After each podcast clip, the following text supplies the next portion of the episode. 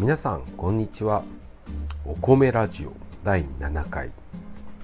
米流通評論家の常本博と申します。今日のテーマ糖質制限ダイエットについてこれから何回かに分けてお話ししていきたいと思います。約5分程度のお付き合いのほどよろしくお願いいたします。さて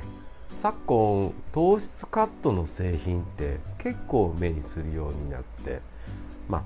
ダイエットのトレンドみたいな形になぜか広まってしまったこの糖質制限ダイエットなんですが実はちょっと違うんじゃないかっていうことで栄養学の先生がいろいろ検証されています。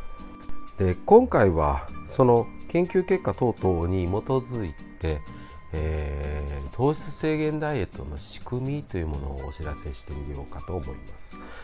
えー、糖質制限要は体の中に糖質を入れない炭水化物であったりとか、まあ、まあ全くの砂糖類であったりとか果糖もそうですよね。で糖類を減らしてダイエットするということは何を意味するかっていうと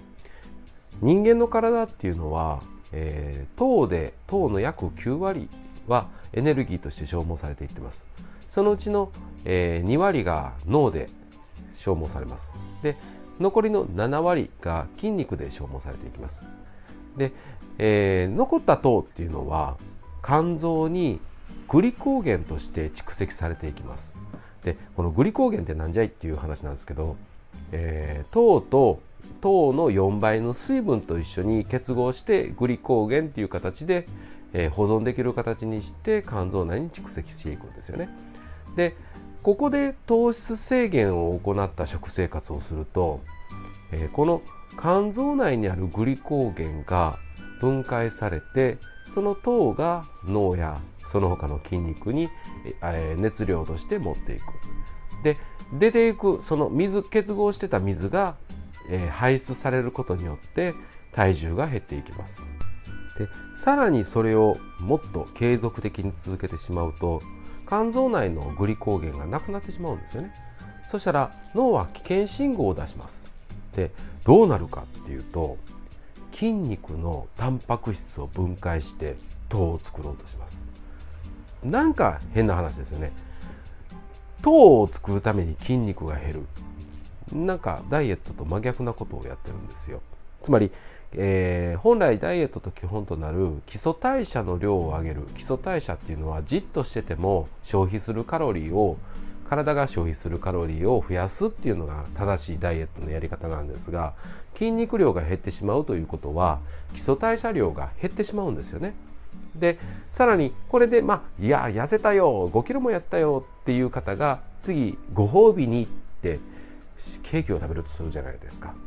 そしたらそのケーキの糖と、まあ、脂肪分が、えー、入ってきて肝臓でまた糖に水が4倍ついて一気にリバウンドしたっていう話になっていくわけですただその筋肉量が減った影響でその他で取った脂肪分だったり、えー、タンパク質っていうのが、えー、カロリーオーバーになってきますのでかえって太ってしまうっていう体になるんですよね。でその仕組みを分かった上での食生活のバランスっていうのが本当は重要であって極端な何を減らすとかじゃなくって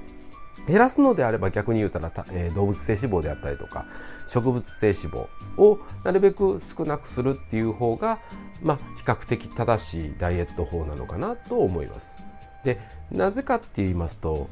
脂肪分ってほとんど消費されてないんですよね。で何が消費してるか要は脂肪分っていうのは最終的にどういったもので消費されてるかって言ったら内臓の動き例えば心臓が動くのに脂肪が燃料として必要ですよとか肝臓が動くのに必要ですよっていうふうに脂肪分っていうのはそういった内臓系の消費で使われるだけなんですよね。でそれを証明することまあまあこの今さっき申し上げたことをまあ目で見てというか過去の歴史を見て考えてみると例えば戦後すぐの日本っていうのは、まあ、食生活としては貧しいというか、まあね、今みたいな多様性はなかったと思うんです。で、えー、その頃ってお米の消費量って今の倍食べてはるんですよね。でその中で糖尿病の患者数っていうのは今の40分の1なんですよつまり炭水化物を取ったり糖分を取ったりすることで糖尿病になるんじゃなくって運動不足基礎代謝の低下っていうのが糖尿病の原因だと言われています。そういうこともまあ理解した上でダイエットの一つの参考にされてはいかがでしょうか。次回は引き続き朝食を取らない取るの差についてもお話ししていきたいと思います。では最後まで聞いていただいてありがとうございました。なおクラブハウスお米ラジオでは毎週水曜土曜の9時30分より配信をしております。そちらでもご質問等を受付しておりますのでお気軽に参加してください。ではまた。米流通評論家の常本博でした。